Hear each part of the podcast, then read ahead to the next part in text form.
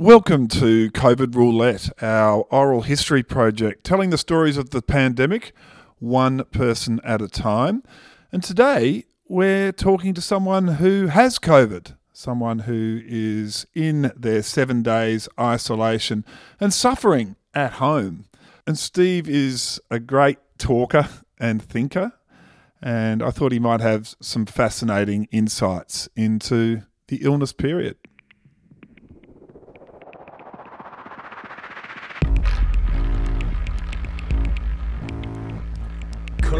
COVID Stories from the pandemic.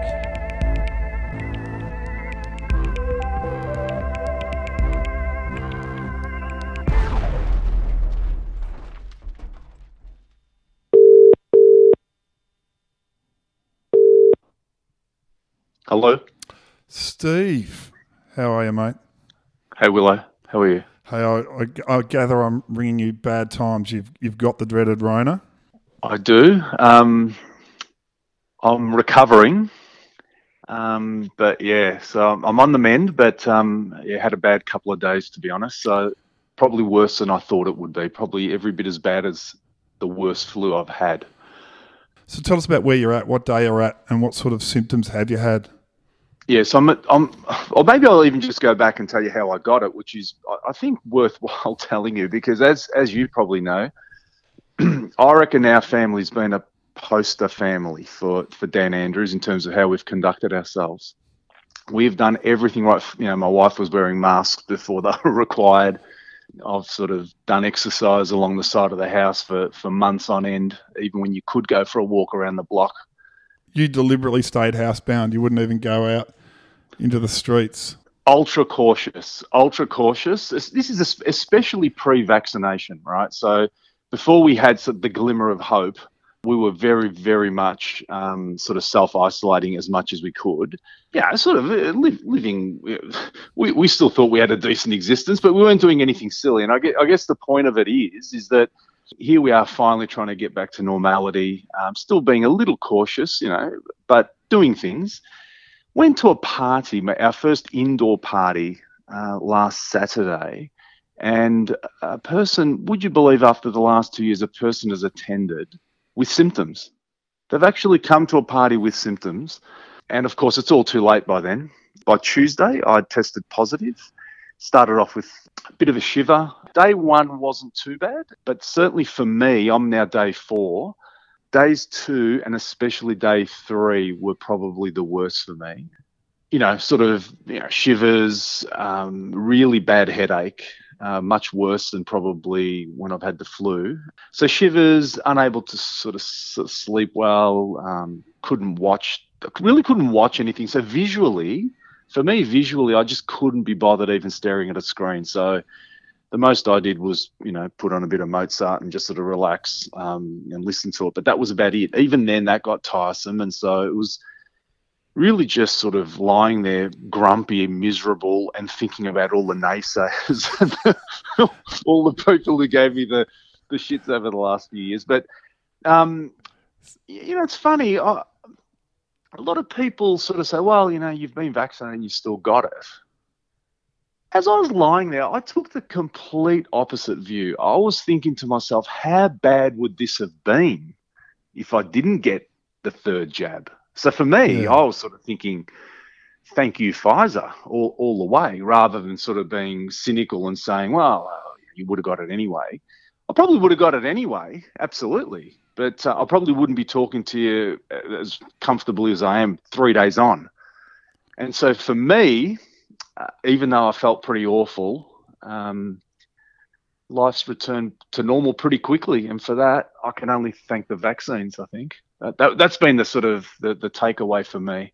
How were you mentally? Because I, I know how hard you tried not to get this thing, and you was as you said you were as careful as anyone. You guys were online shoppers. You weren't out at the shops. You weren't out at parties. You you were just so careful. Was it was it a blow? Did you sort of go, oh, Not really, because I think you know we're, we're also realists, and we're we're not complete recluses. Obviously, in the last you know couple of months, certainly, if not more, you know, we've been trying to inject ourselves back into society. In fact, you know, I went to the, I've been to the footy a couple of times. So it's not like we're um, Howard Hughes or anything, sort of avoiding contact with humans. But if I was going to get it, I'd prefer to get it on my terms, or certainly not get it because of some stupid person who's walked into a room with symptoms. But no, no, I think mentally we were bracing for the fact that we'd, we'd eventually get it. I mean, I mean, our thought was, why would you want to get it preemptively? Like, the longer you can put it off, you might miss it one season. You might somehow get it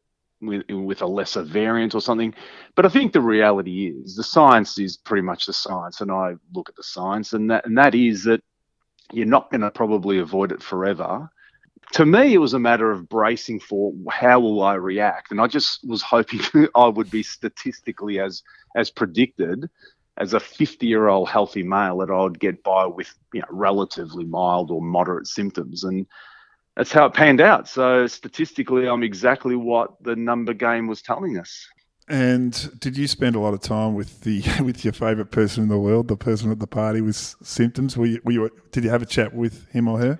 Yeah, so it's interesting. I mean, it was indoors, so I think that makes a huge difference because I mean, obviously, um, the, I've been outdoors many occasions and nothing's happened, including the football. But at this party, it was interesting. I, I did actually have a brief conversation from about a meter and a half away. And of course, there was also shared food plates. So, uh, you know, I, would imagine it was either one of those two things. But no, I would have just thought the droplets in the room just circulating uh, in close proximity, whether I was talking to this person or not, I don't think would have made a, a huge difference. I, you know, indoors, sharing food. Um, I think that was we were going to be we were goners without realizing it at the time. And what about your household? You've got your wife and your two daughters as well. What's been the protocols? Have you tried to fence off yourself in a room or something? Yeah, yeah, been fenced off. Um, so you know, we're fortunate that we have a bit of space. So you know, I've got a couple of rooms. You know, obviously get the sort of three meals delivered to me in, in those rooms and very very like in terms of using it I, i've got to put on one of the fancy masks and i walk across you know, into the toilet. There's a dedicated toilet and bathroom for me. Uh, everyone else is sharing um, the others the others. But um, we've just found out today that uh, alex uh, my youngest daughter's also got it. And so uh, that means that uh, this process might just keep going on the drip feed for the next who knows how long because you know, the other three thought they were okay. So I would imagine now that all of us will get it. It's it's leaked not probably from me. I, I would imagine that uh, the party got us all. Uh, it was just a matter of a delayed reaction in terms of symptoms, I think.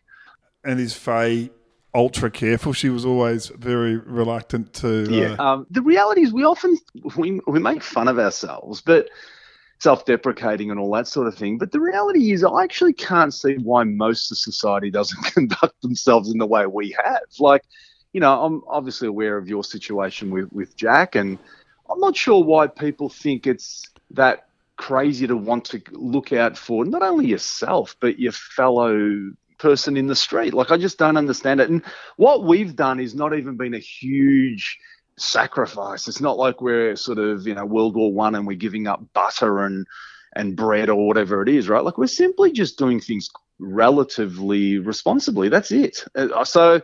No, the answer is Faye has absolutely adapted, um, but just in a responsible way. And so, no, right now in the house, it's, it's fine. And Steve, I know you've got a teenage, or she might have a 20 year old daughter now. I've heard you speak quite eloquently that they are the generation that have really copped it. Can can you give a sense of what Natasha has gone through as a result of this pandemic? And I, am not trying to overstate it. Obviously, people have suffered with death and illness and this sort of thing, but just what the generation generally is going through. I mean, look, we've tried to, I, I will, but I mean, we've also told our kids to be stoic, right? And we've tried to emphasize the fact that we've lived through a, a, golden period of prosperity and all that sort of thing. So we've also tried to point out that, hey, look, if this is our World War One or you know bubonic plague equivalent, then we've done okay in, in the grand scheme of history. However, you know, children especially can, you know, their memory only goes back in how many years, and so for them, this is a huge deal, and, and quite rightly it is for someone like Natasha, my eldest daughter, I mean, I feel a little extra guilty because I've always promised her that I said, look, Natasha, when you get to uni, it's going to be the best time of your life. and she's been basically studying from home for the last sort of 18 months, even on that front. But she was actually of the first pandemic, you know, the 2020 gener- um, year in terms of high school. So she completely missed out. She was there in that year where there was complete uncertainty. So literally no one knows that can you work from home? Can you can we even do exams? You know, all that stuff. So the, the uncertainty for them in that year was was immense. But in terms of the social aspect, that's the killer. I mean, the rest of it you can make up, but I think you never get your you never get those three or four years back, and they're the probably that, that's a huge. They're probably three of the best years of your life, and so I've watched her miss out on her. You know, she had big plans for an 18th birthday. Um, she's missed out on a bit of travel uh, missed out on the you know this, all the formalities at school and all of the send-offs and the pats on the back and um, all that stuff. And you know even things we shouldn't get too private here but you know, meeting boys and um, you know all of that stuff. I'm, I'm not even sure if that I mean I hope it returns pretty quickly but there's a real anxiety amongst kids and, and stuff. And so I feel as though I, I just hope the scarring's not there longer term. I think my girls will be okay because we've tried to emphasize that life could be worse. But it's a big problem and and yeah even if they are okay it's something that they can never get back so i think it is a really awful thing and as a parent um, just sort of looking in on it, it's been really hard. It's just been hard to watch. Um, you try and do everything right, okay? I mean, we, we've. Tr- I'm a, I'm a planner, so I've tried to plan my whole life, make sure everything's good, and I set it up, and it's all, you know, all the boxes are ticked. And then this comes along and blows it all away. And you know, the kids have been good, but it's really hard when you can't control things and make sure that the best can happen for the, your loved ones, right? And so that's been really hard. But look, as you said, Tones, like there's been people who've seen death, and so we, mind you. We've not been able to attend um, a funeral um, of a very close family member. Um, my mum's living on her own, aged 83, and slowly getting very frail, and hardly saw her for a while. So, you know, there are big, big things happening, and the social aspect for kids at that age, yeah, been terrible. And these next few days, I mean, you've got another four days, is it inside? What's what's your plans for that? Do you think you'll have to work, or what's what's going on? Yeah, so certainly we'll be working from home. There's no respite on that front. They'll say all the nice things like, "Oh, well, make sure you rest up," but oh, before you do, just make sure you just make sure you log on and quickly get these things done. So it's all the it's all that it's all that nonsense about work life balance when in fact it's just a cliche that doesn't mean anything. So the answer is no, I won't rest up as I should. I mean, in reality, if we were living in a progressive society, someone as sick as I was really should have been allowed to rest for three to five days unconditionally. Were you hassled by work? Well, that's but it's passive aggressive, right? So it's not get on, you must do it.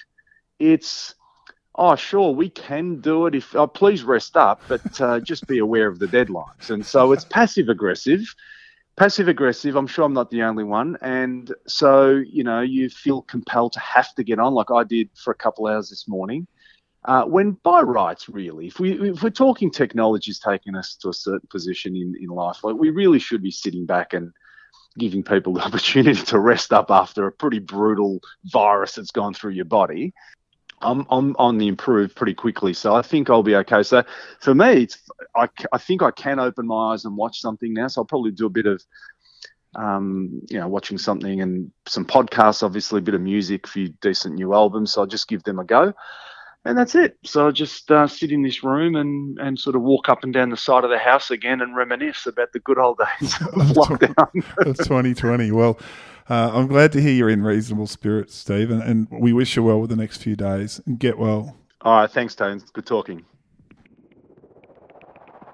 That's the end of the episode. I'm Tony Wilson. COVID Roulette is an Alphington Community Centre project and it has been funded through the Victorian Government's Local Community Access Grants Program. It's conceived and produced by myself and Leanne Coglin. Our musical theme is from David Bridie. Our artwork from Lee Arkapaw. A big thank you to Steve for getting off his sick bed and having a chat with us. If you've got a COVID story you'd like to share, do get in touch. There's an email address in the show notes. Thanks for listening. And Steve said it so well in the episode get your booster, get vaccinated. When the ball's dancing on that COVID roulette wheel, you want to have the best odds you can.